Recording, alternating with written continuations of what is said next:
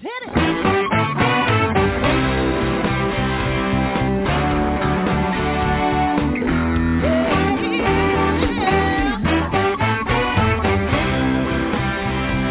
Well, hi everyone, and welcome to Alzheimer's Speaks Radio. I'm your host, Lori La Bey, and I'm so excited that you're joining us today. We are going to have a fascinating conversation as usual as we learn from people all around the world at all ages and stages of life. Stay tuned as we shift our dementia care from crisis to comfort. Here we go. What you think about,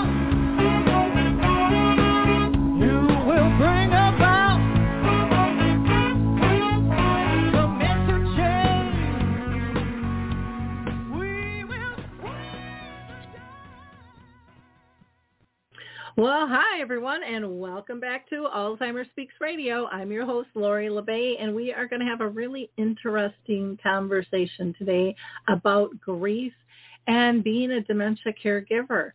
Um, but before I introduce our guest, I always like to do a couple of shout outs. So, one, I want to give a shout out to the Mark Arneson Band for allowing us to use their music, uh, Clarion Call, which of course you can download on any of your favorite music platforms. And for those of you that are new to our show, we are about sound information, not just sound bites. So we have an hour long conversation with our guests. And when we're live, like we are today, we invite you to go ahead and call in and ask any questions that you, or make a comment that you might have.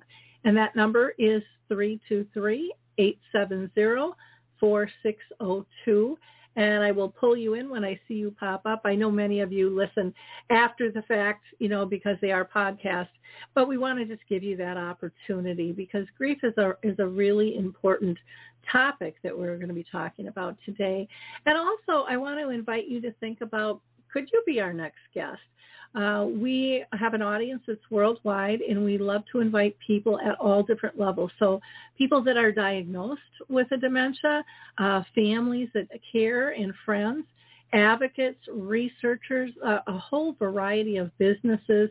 And then, of course, we have our authors and our, our singers and our songwriters and our music directors.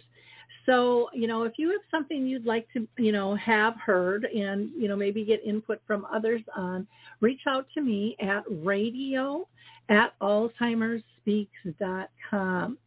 Now, I always like to point people to our uh, updated website, which is alzheimersspeaks.com. There you can access all of our free educational resources. So you just click on that page, and there's over a dozen different types of programs with multiple um, multiple events and uh, programs that you can review for free. Uh, let's see. And then on December 8th, I just want to invite people who might be here in Minnesota.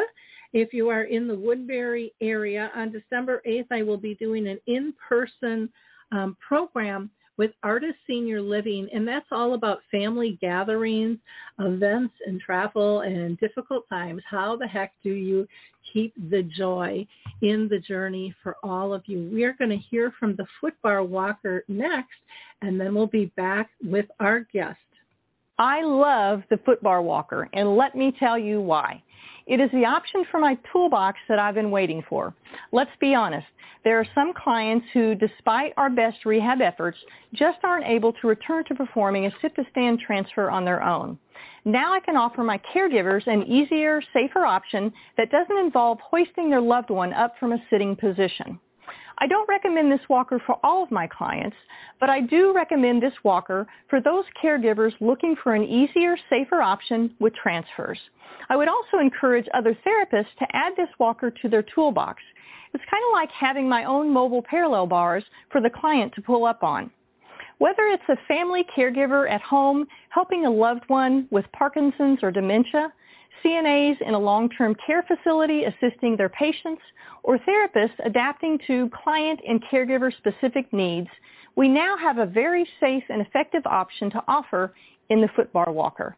Check this product out at thefootbarwalker.com. That's it for today from Adaptive Equipment and Caregiving Corner. Have a great day and don't forget, if you can't do it, adapt it. Well, we are back, and it's time to have our conversation about understanding the grief of a dementia caregiver. And I am so honored to be talking with Jaye Tee, who is the author of a book called 13 Months Diary of a Caregiver's Grief. Um, Jaye has spent over 20 years in the field of mental health and addiction services as a licensed ther- therapist, a supervisor, and instructor. And in her memoir, she really opens up and shares her struggles, the turmoil, the path to healing, and you know how the heck can you support others on this journey? Because Lord knows um, Jaye's not the only one who has gone through this. So, how do you walk out the other end whole? So, welcome, Jaye. I'm thrilled to have you on the show today. Oh, well, thank you so much for having me a guest. I'm so honored to be here. And I do want to just take a moment to thank you so much for all you do. Um, your trailblazing support and interventions in dementia care just serves so many around the world. Oh, thank you. That's that's kind of you to say. Um, now, Jaye, you know I've got a list of questions here for you, but I always start out with my first one, um, asking my guest if they wouldn't mind sharing how you know just briefly how dementia touched you um, and your family and circle of friends um, as a whole here through through the journey you went on. Sure, I'm, I'm happy to share that. So I, I was a caregiver for my grandmother who had vascular dementia. Um, and the process, like so many others have have shared, was um, just filled with so so much emotion and range of experiences because she was such a dynamic and vivacious person and was such a such an important bright spot in my life. Um, many people were often really surprised um, because she was very petite in stature, but she just had this force of a personality and really strong, welcoming, and loving nature. Um, in, in my journey after my grandfather died, um, she really started doing a lot of things in her early 70s, such as traveling around the world. Um, so she always had a, a real gusto for life. And like how you've shared about your mother, Lori, she was uh, just very fiercely independent. But as she aged um, and issues started to develop, which is the case for so many families, and in particular, she was first diagnosed with macular degeneration. Um, and what our family didn't realize at the time is this would then become the filter or the lens for other medical issues. Um, and the reason why I mention that is, and I think others can relate to this, when I look back now, I see early signs of dementia, but these were all kind of explained through her vision issues. So we just didn't we didn't know kind of really what was happening. And then during kind of those initial years, my caregiving was really more in a form of social support to kind of help with errands. I would come every other weekend. Um, but then there was this one particular event that kind of shook um, everything where um, I came in on a Friday, and she, I could tell she was very distressed, and she um, said, "You know, there's this carnival outside, and they're blocking your car." And I, I really was stunned. I didn't know what to say, um, and I just tried to soothe her and try to kind of normalize things. And when I was able to in private, I reached out to um, her sister Millie, which in tandem we we did a lot of the caregiving for her and then she was taken to the doctor, and we were told that she had Charles Bonnet syndrome, which um, produces, um, for those with macular degeneration, can produce um, visual hallucinations. Um, but really, I guess it, it, was just like this constant kind of confusion of what's really going on. And then, um, not too long after that, there was the event that really kind of changed everything, and finally we received the diagnosis of dementia where she had a mini stroke or a TIA. Um, and she was hospitalized. Um, and that really was the first time when dementia issues were mentioned. I worked really closely with Millie to try to create um, um, like a caregiving plan because, as I said, she was she was fiercely independent, and she had always always shared with us like, "You're going to have to drag me out of this house. I'm going to keep living here." And so it was really a struggle to try to make sure she was cared for, but yet still honor her independence. But things really kind of went downhill quickly because her sister Millie was, um, you know, kind of aging herself, and um, so I uh, kind of made the overture to say, well, you know what? What if I move um, her to where I live? Um, and she seemed really open to that. And uh, what we were able to do is find a dementia assisted living facility, and then she stayed with me and my husband Alejandro every weekend, so that it, it hopefully gave her that stability. Um, and with my dementia care journey, um, during this time, I really tried to keep her connected to all that she loved because she was really, you know, understandably heartbroken and disoriented at all these changes. And one of the things that um, it always makes me think of how I love the slogan that um, the adaptive equipment and caregiving corner resource you have at the start of your show, where it says, if you can't do it, adapt it. Mm-hmm. And I felt like I did that with so many, and I think other caregivers do, to emotionally adapt something. So, like, she had always been a vivacious traveler and loved music. So I was like, I'll just try to bring all that to her. Mm-hmm. Um, and that worked for a while. Like, in particular, she really, she had always loved uh, traveling. So I'd buy those, like, really large coffee table books of different countries, and we talk about her travels. Um, and then as much as possible, I always tried to kind of create these like what I call quote unquote vacations, um, so that she felt like she was getting away. Um, and during that time, um, I was so immensely grateful to my friend Tara, who I mentioned in the memoir, because um, the vacations, quote unquote, really amounted us to driving to Tara's house in the country, which is really only 30 minutes away, but for my grandmother, it always seems much longer. So she had this idea we were venturing to some exotic location. Um, and so that that helped for a time, um, but there was again continued decline and falls and ongoing distress. distress. Um, and then also the toll for me is as much as I wanted to handle everything well, um, it became very overwhelmed quickly with everything I needed to oversee and along with the pull of emotions that comes, I think, with everyone can understand with dementia caregiving. So I descended into kind of what I kind of felt or referred to as like a hole of dementia caregiver quicksand. Um, but I kept doing the best I can, and I was with her until until the end. Wonderful. Do you mind telling our audience, um, because I think that uh, people are interested in this, if you're comfortable, sharing kind of your age and where you're at? You know, you mentioned you're, you're married. Do you have children? All of those, some of just that kind of background, because oh, I think sure. I think people forget all people of all ages are getting care out there. Yes, some, yes. Sometimes we just assume everybody is like us and so if you're comfortable with that, I think that would be wonderful. Sure. No, I'm um, actually 53 now. Mm-hmm. Um, my grandmother, I started caregiving, gosh, in my um, mid 30s um, mm-hmm. or so, as I think back. Um, and I had caregived for her for in, in different capacities for over 15 years. Um, and so, yes, yeah, so I'm married and I do not have children. That was one of the reasons why I felt I could could step in um, mm-hmm. While I did work full time and, of course, had my own life responsibilities, I felt like, you know, I, I think I, I can do it. And I wanted to do it because, like I said, she had been such a huge importance in my life, and I wanted to give back so much of the love that she had given to me growing up.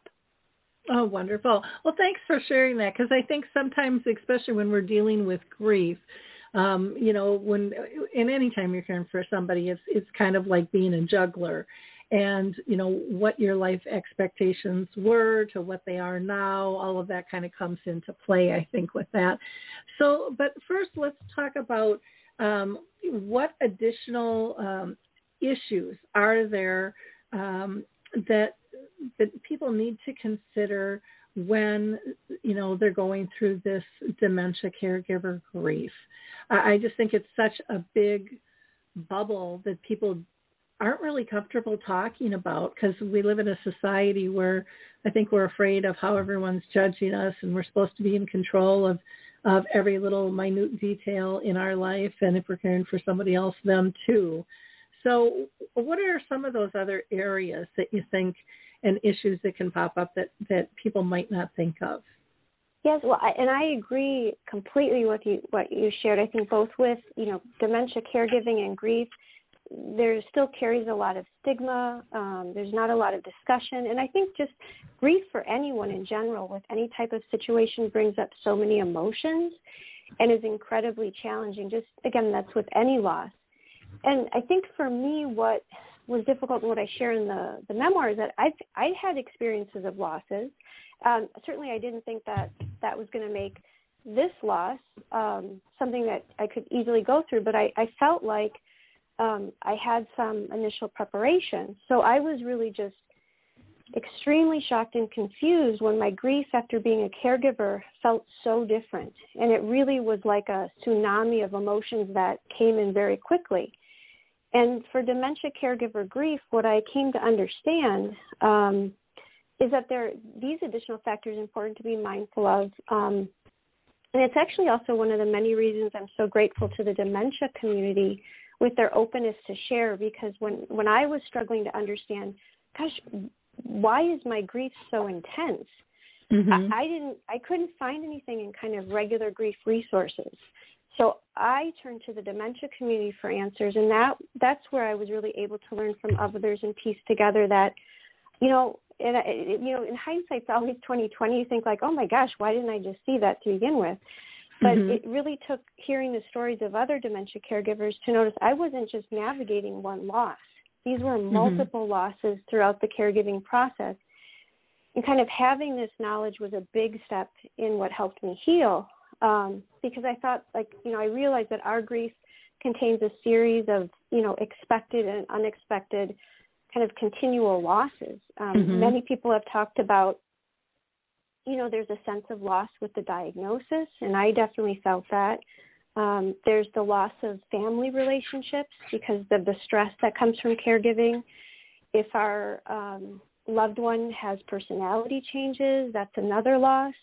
I know for me, witnessing how hard it was on my grandmother to see her capabilities change, you know, I took that on. And then on top of that, you know, I recognized there was the high impact loss at the end where I had the combination of the death of my grandmother along with the loss of my identity as a caregiver.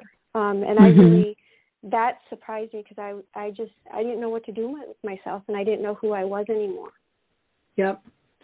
Yeah, oh, and I can so relate to that because I and I think so many people, you know, go up to someone who's in that kind of grief stage and who has lost someone and, and they'll say, "Well, what do you like to do?"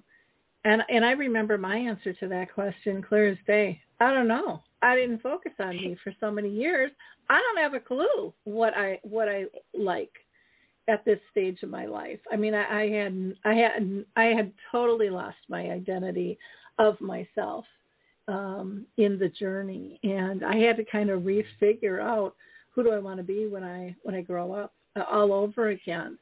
Um, and I, I think that that's so common. The other thing is, I think so many people don't understand, like you had mentioned, the the amount of emotion and like where is all of this coming from? Because you think you're right. dealing with it and you're preparing yourself, but you can never ever really prepare yourself, you know, for the very end. And so here in Minnesota, in our dementia friendly group, we um, we pulled together a program called the dementia uh, the dementia caregiver reentry program because so many people oh. feel feel so lost and so Warren Wolf is is working on a workbook you know for that we kind of took it after a uh, a memory cafe style because they said we don't want an eight week grief group because we're going to still mm. be grieving and then we're going to be alone mm-hmm. they wanted something that would go on and where people could discuss like you know, how do I clean out the closets? How did you adjust to driving or now paying the bills? Um, how do you cook for one? How do you get to sleep at night? I can keep myself busy and my mind busy during the day, but I go to bed and and then I'm just overwhelmed, you know. And so they're able to share with people who are going through that process and they really support each other, you know, so well.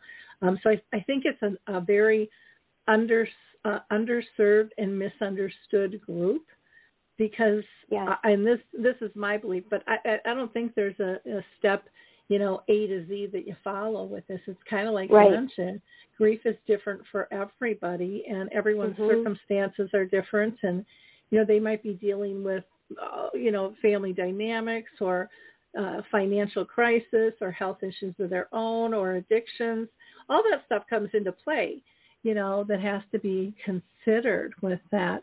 Um, let's talk uh, next a little bit about, you know, complementary holistic approaches um, to healing. I, I really believe um, in, you know, researching and getting knowledge on all different things. And I didn't really get um, spiritually and, and holistically connected until I was really uh, in my like late 30s or 40s, and it was like, mm. oh my gosh, why was this not taught to me in school? These things are mm-hmm. really, really helpful, you know. And um, so, well, talk about that. What what your feelings are on that? Because I know you've got some some strong feelings there.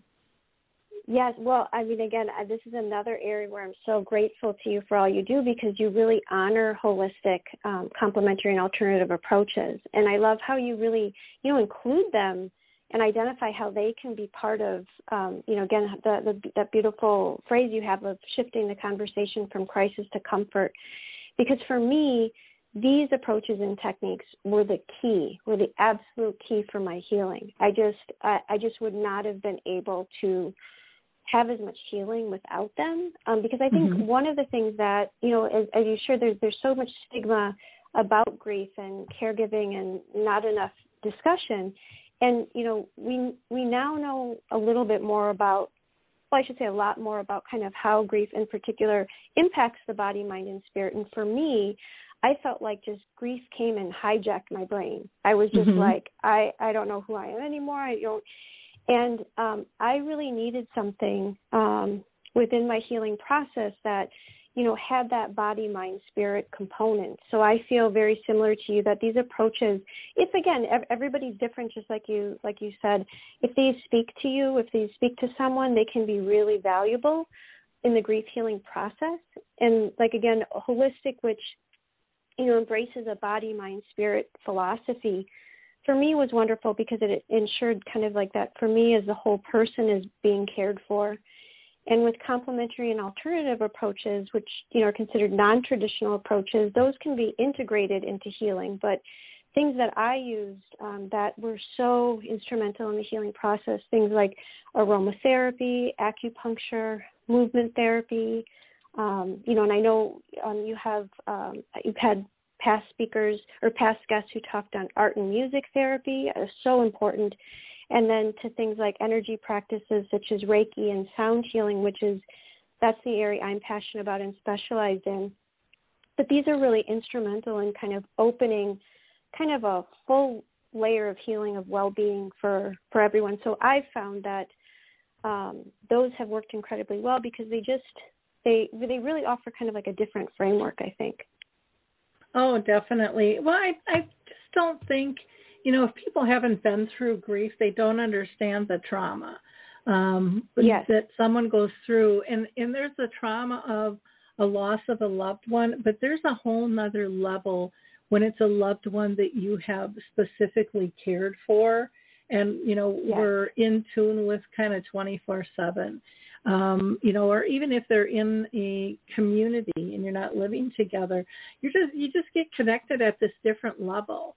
And mm-hmm. one of the one of the things for me, um, and you know, I was thankful that I was able to tap into some of these um, holistic and um, spiritual um, healing uh, helpers for me was uh, you know I could communicate with my mom on a whole different level and so, yes. as, as my mom progressed in her disease, um, I was so in tune with every body movement. If it was a, you know, a twink in the eye, you know, or a, you know, a smile or a giggle, or um, just movements um, that I would probably overlook being too busy being busy.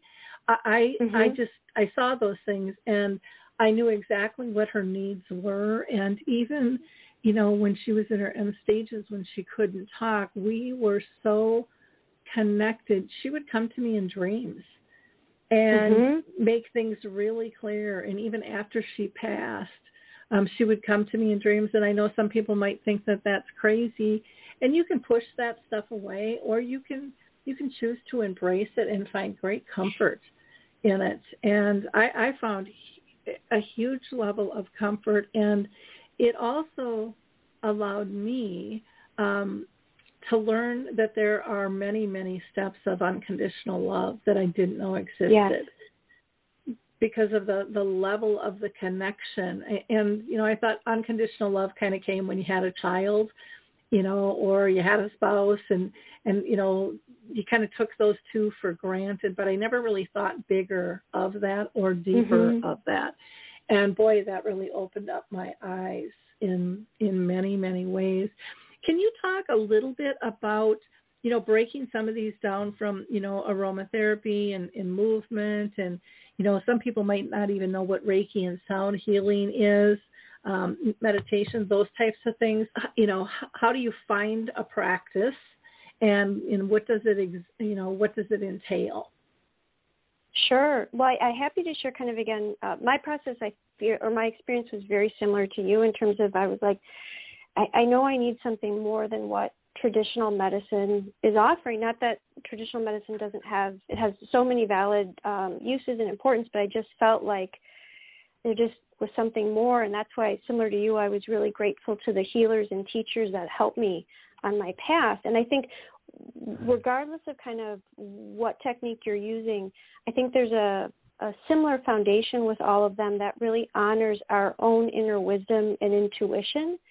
Um, and the, the framework is that these, you know, embrace a body, mind, and spirit from the perspective that, like, I know with traditional Chinese medicine and acupuncture, they view um, that you know the the organs of our system have you know their normal function, but they also have a spiritual function. So, for example, grief is related to the lung, um, Mhm. whereas um, anger is related to um, the liver, and fear is related to the kidneys. And so, all of that is treated. The body, mind, and spirit are all treated um, a- as one.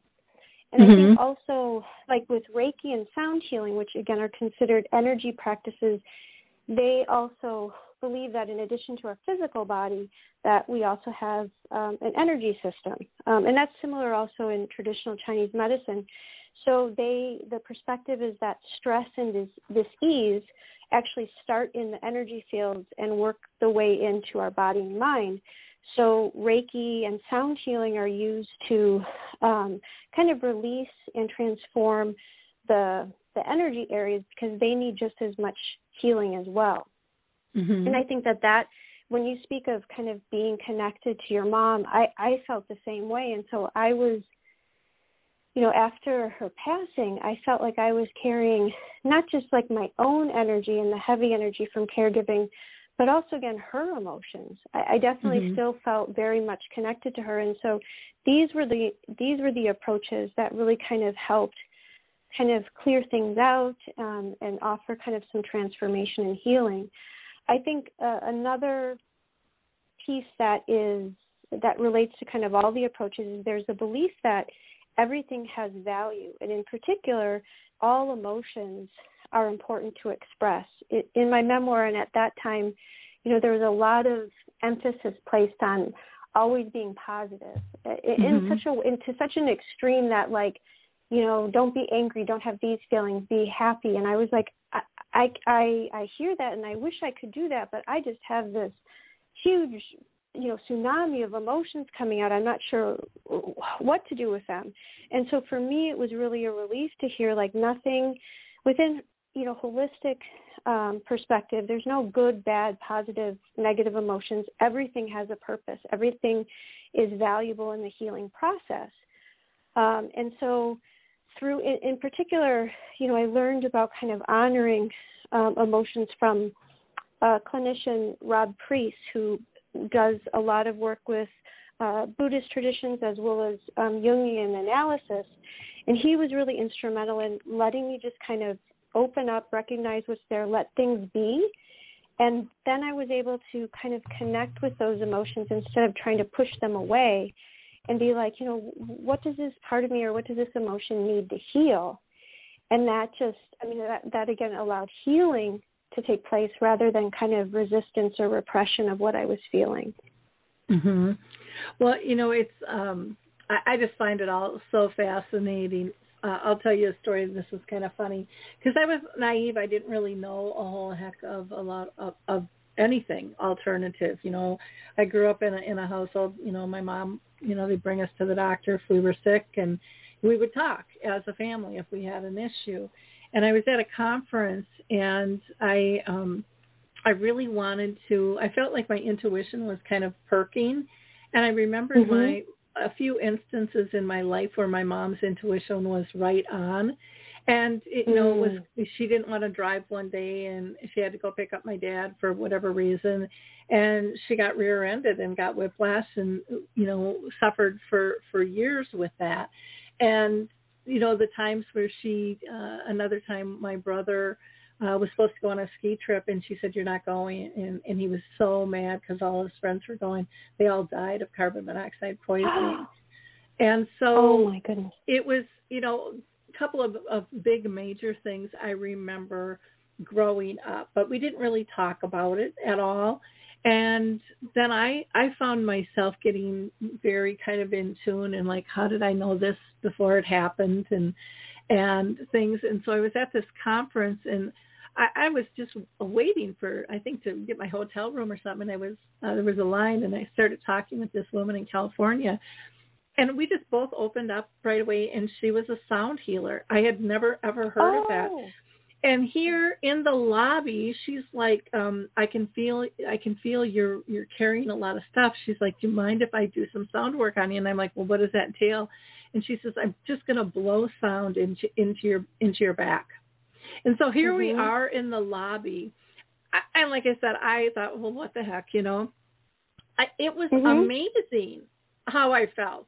I, I, you know, the vibration of her voice into my into my back, and and uh, you know, I was fully clothed. It wasn't like I had a, an open back dress or anything like that, but it, it was incredible and it was just like wow that is really really something and there was another conference that had a bunch of healers there and i was able and that's why she was there and why i met her and i still talk to her to this day and this was oh my gosh 20 years ago um but it really opened up the door for me to explore more and not be so afraid because um, i know a mm-hmm. lot of mm-hmm. people think when they hear healing or holistic um, they think anti God and it's going to go against mm-hmm. their religion.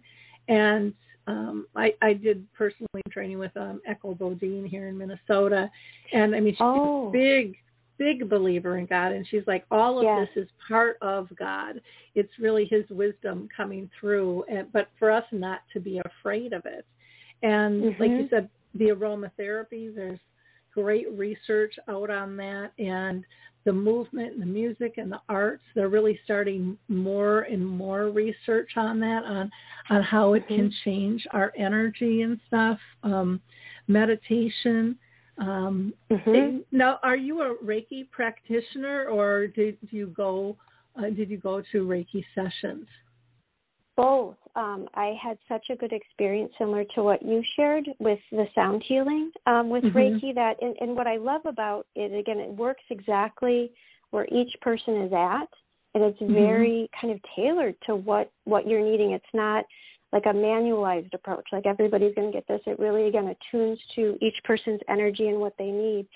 And I just had such, like I said, I, I there was just this huge release of not just kind of my own heavy energy that I was carrying, but you know residual things from from family um that mm-hmm. it just it you know I, I just became really passionate about um you know kind of moving into holistic care as opposed to traditional therapy and uh just as kind of an aside because i had a really similar when you were sharing your stories and again the the kind of again the the myth of that it might be anti god or anti spiritual and i really agree with you it's no it embraces people where they are at with their own traditions and can really be adapted based on your own belief system i mm-hmm. had uh, been working in or studying with a traditional healer in mexico and one of the questions that i asked him was you know, I know you come from this tradition and this philosophy. What do you do when you work with uh, someone from a different faith? Mm-hmm. And his response was really, for me, it, it, it made so much sense. Um, he just said, Well, I tell my God to speak to their God about what I'm mm-hmm. seeing. so that mm-hmm. there wasn't, you know, again, that everything again can work together. Exactly. There's a book that um us Against Alzheimer's put out. I'll have to look up the name of it while uh, while we're talking. Um, but it, it, they have different uh, like religious groups and things like that um, that support dementia, and they they talk about all different types of, of spirituality and things. And mm-hmm. what was really interesting with this one book is I think it had like eight, 17 or 18 different religions in it. And mm-hmm. one of the things that I I remember uh, was a priest or a pastor saying is uh, it was really helpful to see how other religions practice and how much mm-hmm. overlap there actually is um, mm-hmm. between mm-hmm. us. And he adapted other other religions' practices um, in to help his service of not only himself but you know of his congregation. And and he said and they loved it. He said it's just kind of a different type of prayer a different way to to, to do the same thing with it maybe mm-hmm. a little bit different label a little bit different twist. But um and i thought well that was a cool way to put that. Um yeah. i thought that that was really uh really really helpful um in terms of how to frame things. You know if a if a pastor, priest, or a, um, I, I can't, I want to say rabbi, and that's not it. Rabbi, sorry, there, a rabbi can can differentiate the differences, but yet appreciate the similarities in the end goal. Um, the right. rest of us should understand that as well uh, with mm-hmm. that. So that's really, really, um, really, really neat. Um, gosh, as far as you know trauma goes did you have anything in your head um of how you were going to feel um before your loss? Did you have i think sometimes we have preconceived ideas of what it's going to look like what grief is going to look like and how we're going to handle it?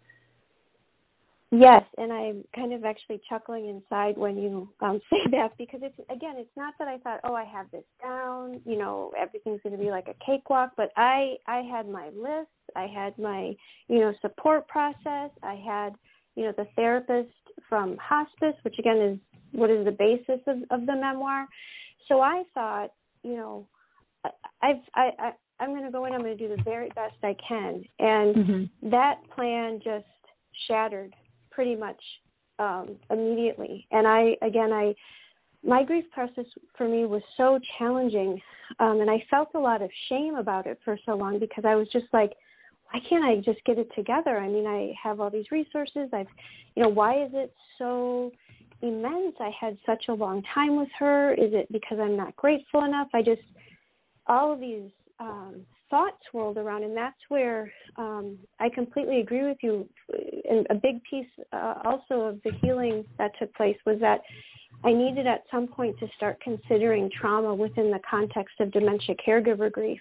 I, I didn't um, include that from the beginning because again, I just I, I just hadn't been aware of it. But now, when I look back and I write about it in the memoir, I really see that there's you know, in particular, two key we, key ways where trauma relates to dementia caregiver grief. And for me, a big opening that happened where I started to understand why the grief process was so difficult and not matching up with what I had planned for is that I was experiencing um, what's now often called post caregiver PTSD. And like I said, I I I saw everything through the lens of, you know, grief. Um, so I had not even been really considering trauma. Mm-hmm. Um, but I stumbled upon an article that was called For Some Caregivers, the Trauma Lingers. Mm-hmm. And it just was like this big aha moment because then I was like, oh, this makes so much sense why this is is such a challenge and this feels so much more than just just grief. Mm-hmm. And then I was really able to recognize, you know, and again, I felt, I'll be really honest because, you know, I'm a trained therapist. I was like, well, this just confirms like I'm, I'm an idiot or something because why couldn't I like see this? But when you're in the throes of grief, and again, your brain gets hijacked, you're not functioning like your normal self. So I, I needed mm-hmm. outside resources to help. But then I was able again to really, once I had this aha moment, I was able to look at you know, kind of the the main cluster of PTSD symptoms and be like, oh, okay, I, I I get it. Like in particular for me, and I share this a lot in the memoir. I had so many intrusive thoughts, and in particular, I, I just had ongoing nightmares where my grandmother mm-hmm. Was distressed. I couldn't reach her. Um, just uh, pretty much sleeping was was not a pleasant experience, and my mind also obsessed over past decisions. Um certain like i didn't do enough and why didn't i see this sooner? I know that that's a familiar theme with dementia caregivers. Yeah. Um and then there was there was a lot of um which surprised me. I had a negative change in my thinking and mood. In particular and this is why i think i didn't see it as trauma right away it really seemed particular to my role as a caregiver i just had these persistent really negative beliefs about myself, a lot of guilt and shame. And all I kind of remember were my mistakes as her caregiver. You know, I felt like I didn't do enough. Um, I felt like everything I did was wrong. And then I think the the one area that probably surprised me the most is that I had what's considered kind of in the cluster of symptoms a significant change in my physical and emotional reactions. I really had like a heightened startle response. I was easily startled um I would really be on guard for like something bad's going to happen, like just this feeling of walking on eggshells. And then I, um, I, my my my mood, um, my emotions, I became really irritable and angry over like nothing. And I would, it was really shocking to me because I would get really angry, like for example, at my friend Tara for nothing, and or be in a grocery store and just be really frustrated. And that just made me feel like I was like I am a stranger to myself. Who who is this person? I just mm-hmm. you know, and so that just again compounded feeling bad. But when I started looking through the context of trauma symptoms, you know, irritability and anger are very, very common. And it was with that knowledge then I could, you know, again start finding ways to heal that. Mhm. Well, and it is, you know, true uh, that post traumatic stress. I mean, because you're so involved and people don't don't understand how deep the connections are and how how routine your patterns have gotten and your your thought mm-hmm. process of what you prioritize in life you know all mm-hmm. changes just in a snap of a finger and you right. know when you were talking about those kind of that looping of i didn't do enough or i should have done this different or whatever um that second guessing i think uh, oh my gosh i hear people say that all the time. And then when you mentioned you know the the physical and the emotional um response changes as well uh people are struggling with their moods. They don't feel like they have as much control um maybe they were one that wasn't depressed and and i and i think some of it is um you know you're so busy being busy you you don't take the time to feel during the right, journey a lot true. of times. Yeah. And then all of a sudden it's like the clock stops and you don't have all these things to do and now you have this dead space that's wide open in your head and your head just goes your inner critic just kind of takes over and yep. you know and that's one thing i've i've learned through this process too is is to say to my inner critic, okay, you had your say, you said it once, I heard you, get the heck out of my head now. That's enough. That's enough. I'll give you your space, um, but you're you're not taking over the whole real estate here, you know, and, and kind of taking back control. Uh, but those things are just they're so profound, and yet they're so mm-hmm. subtle. I remember when I started um caring for you my mom had dementia for 30 years my dad had brain cancer for four and a half and all of a sudden i had some health issues nothing major luckily i had all of a sudden i developed asthma it's like where the heck did that come from um all of a sudden i had a little more anxiety because i was just wired so tight mm-hmm. and um and then i got acid reflux from the stress of being wired so tight and oh. and those things all kind of melted away after my journey you know um not not necessarily right away um with my mom uh, it was really after my dad things had had kind of melted away and with my mom i think my body heart and mind was more in sync with um a better mm-hmm. balance And Mhm. um but that was just weird and I actually had to like fight with the doctors. I'm like, get that stuff off my chart. Uh, you know, and they ask you every year and I'm like, No, I have not taken that for years. Would you remove that? I just come Mhm. on. you know. Right. and um and things but you know it, it's subtle stuff your your blood pressure just your eating habits your energy levels everything is Mhm. so intertwined and and I don't know about you but this happened to me and I, I've heard it happen to a lot of people is when you are doing a good job caring for someone else a lot of other people start coming to you on at different levels to assist Mhm. them and you kind of Mhm. become the the fixer and I think that that's something that many of us take on that we don't even know we're taking on, but it just becomes Yes. part of who we are. And then all of a sudden you're really getting overloaded because it's like you're putting Right. more energy into other people's lives than they're putting into yours because that's a different type Mhm. of and it really isn't a caregiver it's a it's being codependent it, which I didn't even realize at that point you know and, until I had one Mhm. of one of those um dreams you know that came to me Mhm. and said no no this isn't caregiving. This is codependency and you need to stop it or it's going to kill you you know taking care of my Mhm. mom and dad was definitely being a caregiver or a care partner whatever you know verbiage you want to do. But again that's something that should be taught in school why we do what we do. You know are we doing it because we want to do it or are we doing it because we're afraid we're going to get judged or you know there's going to be other other things? Um you know that are going to kind of come back at us uh if we don't and there's a big difference of wanting to do something and doing it because you feel like you have to um Right. or in that you don't have any control and i i don't think most of us think of those things at all we just you Mhm. know no can be a tough word to use but boy once you once you learn it you'll love it you know very true. Very true. Oh gosh, this is just such a a, a great, I think, uh, to me, uplifting conversation too, in terms of giving people um, some options and things.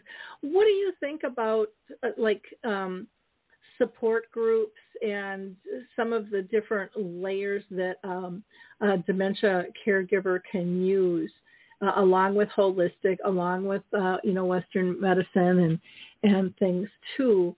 Do you have like a you know a, a tier of of things or do you have a a toolbox do you look at it as all a toolbox and everyone's an individual and needs to kind of assess those things um, individually Well, I, I definitely agree that um, we all have individual needs, and so everybody definitely needs to build their own individual toolbox. Um, and I'm a big supporter in as you know whatever works for anyone, how many tools somebody needs, definitely you know uh, build what works for you. I Mhm. know for me, um, part of my healing was that you know I like I said at the beginning I you know, I was like, oh, I'm gonna, I'm gonna, I'm gonna do the best I can. I'm gonna make these list of supports, and I'm gonna do the, you know, basically again, kind of try my best to kind of build that support with grief. Which again, and, and the tools themselves were really helpful. But what I realized um, that I needed kind of more of that I didn't recognize for quite some time is that when I was just kind of making this one layered toolbox, I was really viewing grief support all of the things that I was putting in my tool, toolbox were things that I was reaching outside myself for. I was looking externally for validation and answers. So I'd go to my grief therapist, I read this book, I do this support group, which again are all really important. But what I came to realize that for me, in addition to just a, a toolbox, is that I, I needed kind of layers of support. I needed Mhm. to remember that there were going to be times when I shouldn't, or I guess I shouldn't say shouldn't. Um, it wasn't the best match to reach outside externally. I needed to turn inward, um, Mhm. and that actually led me for myself. Um, and I'm going to share this just in case it might be helpful for someone else. But I really came to kind of almost view it like it was a quilt approach to dementia caregiver grief support. And what I mean by kind of a quilt, approach, and this really comes um, it, it really stems from my grandmother speaking to me because she was an avid quilter. She was Mhm. very gifted at sewing and crafting in general, and that was one of the things she she handed down to me that I still continue to sew. Um, but I do have to say she was very meticulous. Um, and while I definitely um, took on her love of crafting and sewing, I did not inherit the meticulous trait. I always like refer to myself as a rogue sewer. I'm not like super neat and polished. Um, but what I learned from her through her quilts that were so strong um, and really provided comfort is she taught me how quilts are made with, you know, this combination of three layers.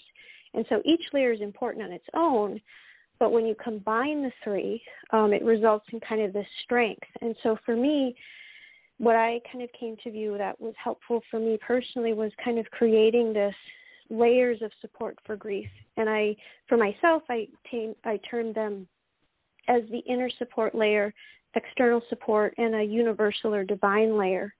Um, and I can share a little bit more kind of what I mean with that. So the inner support is what I was kind of missing from the beginning. Um, I I really needed to remind myself that I was my own inner compass, that I had my own inner healing capacity, um, that I didn't always need to be reaching out to someone or getting validation from somewhere else. That there were going to be times when I just needed to sit with myself, not really grasp at anything, not analyze anything, but just like kind of tell myself I was okay. Um, and then there is still, of course, the external, which, you know, going to therapy, going to acupuncture, all of those are really, really healing. But I found that when I started with that inner layer first, then those external supports were more effective because I was layering on, on top of my own inner wisdom. Mm-hmm. And then lastly, I came to kind of recognize that there are going to be times when I really needed to concentrate on kind of what we uh, touched on before that universal divine or spiritual layer. And i think this is a layer of support that allows us in, in any kind of belief system it's it's it's adaptable is to open up and take in support and healing from something that's larger than ourselves. So for some people this might be a spiritual um, faith. It might be for others the connection to their community or a need to be surrounded in nature um, kind of anything that opens us up and connects us to, you know, kind of a larger, you know, purpose. Mm-hmm. And so for me, not just thinking only of a toolbox, but these layers and kind of checking in with myself and being like, you know, what layer do I need? It's not just the tool, but like, do I need more of the inner support? Do I need external? Do I need universal? Really kind of helped to make sure that I was um, meeting kind of the need that I needed in that moment. Mm-hmm. Well, and I I like uh, that you. I, I've always kind of looked at it, like I said, um, you know, as a as a toolbox. But I like the layering of that. Um, I think that that makes a lot of sense because I know for myself when when you line those three layers together, wow, are they powerful? Because mm-hmm.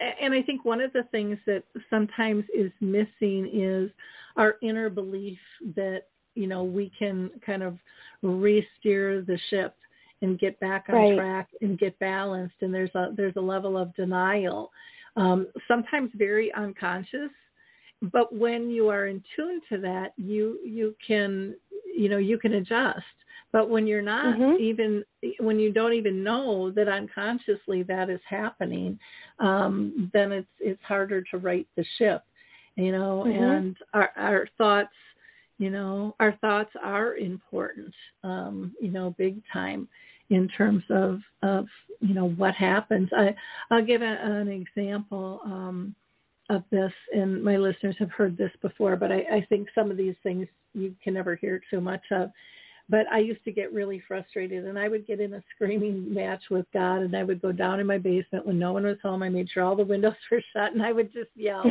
like, drop me a bone. Uh, this is too stressful. I'm in mm-hmm. overload. I, and, and always within anywhere from 20 minutes to two days max, the answer would become really clear to me. And what yes. I, and and again, I, you know, I granted everybody I shouldn't be yelling at God, but I, I had to get that emotion out of my body, and I think He mm-hmm. understood that, and He's mm-hmm. still willing, still willing to help me. Um, but yeah, I would get these these insights, um, and you know, or in, intuitive pings or messages from God, whatever you want to call them. I, it doesn't make any difference. But I would realize that as hard as I was focusing to fix a problem I really wasn't focused on fixing the problem. I was overwhelmed by all the minutia surrounding the problem. Yeah. And when I asked him, you know, I, I you know, to drop me a bone and and and tell me what's the lesson. I, I believe you're not putting me through this if there's mm-hmm. not a mm-hmm. lesson attached. And then I was asking the right question. What's the mm-hmm. lesson? And then it became clear, and then I could go in and rebalance things out, you know, whatever it was. And it was mm-hmm. just a mm-hmm. simple little thing, but you know that along with support groups and and the belief that I could have these conversations that I could get an answer um, you know, all of those layers I think were really, really important for me, in any ways, to be healed. Um, I cannot believe our time has flown by. We only have like four minutes left of our conversation here. I told you it would go fast, uh, but it, it even went really, really fast for me, which doesn't happen all the time. Is there is there one last thing you would like to let our audience know, and then we'll make sure that we give them your contact information and and we'll close up.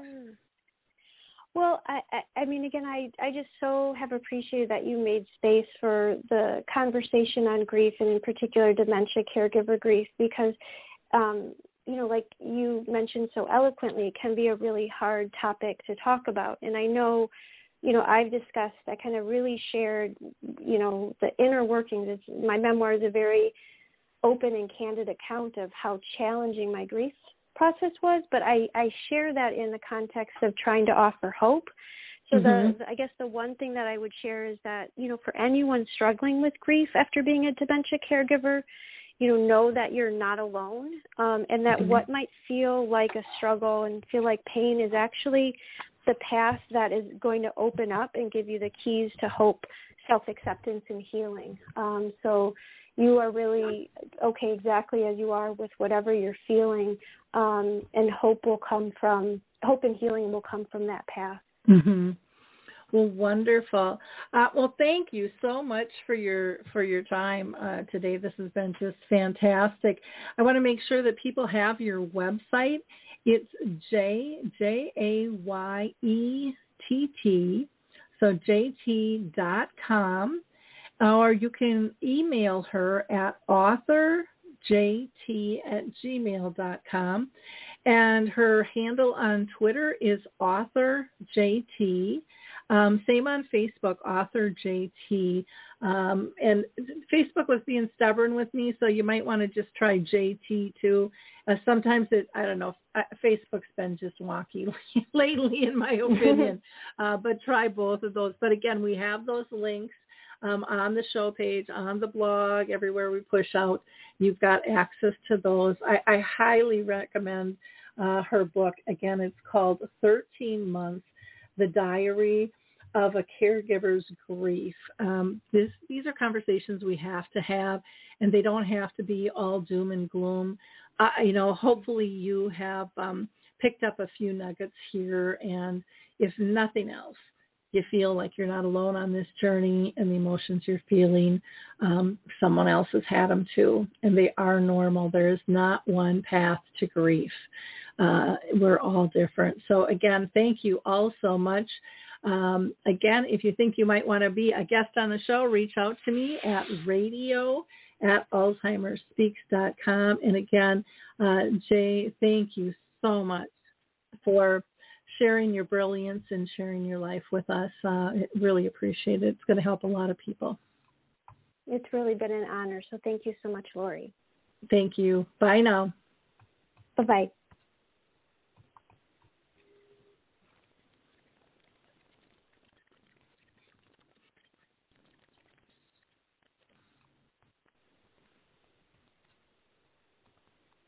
It's time to rethink, renew, and reimagine retirement. Hey everybody, Jared Sebesta here, host of Retire Repurposed.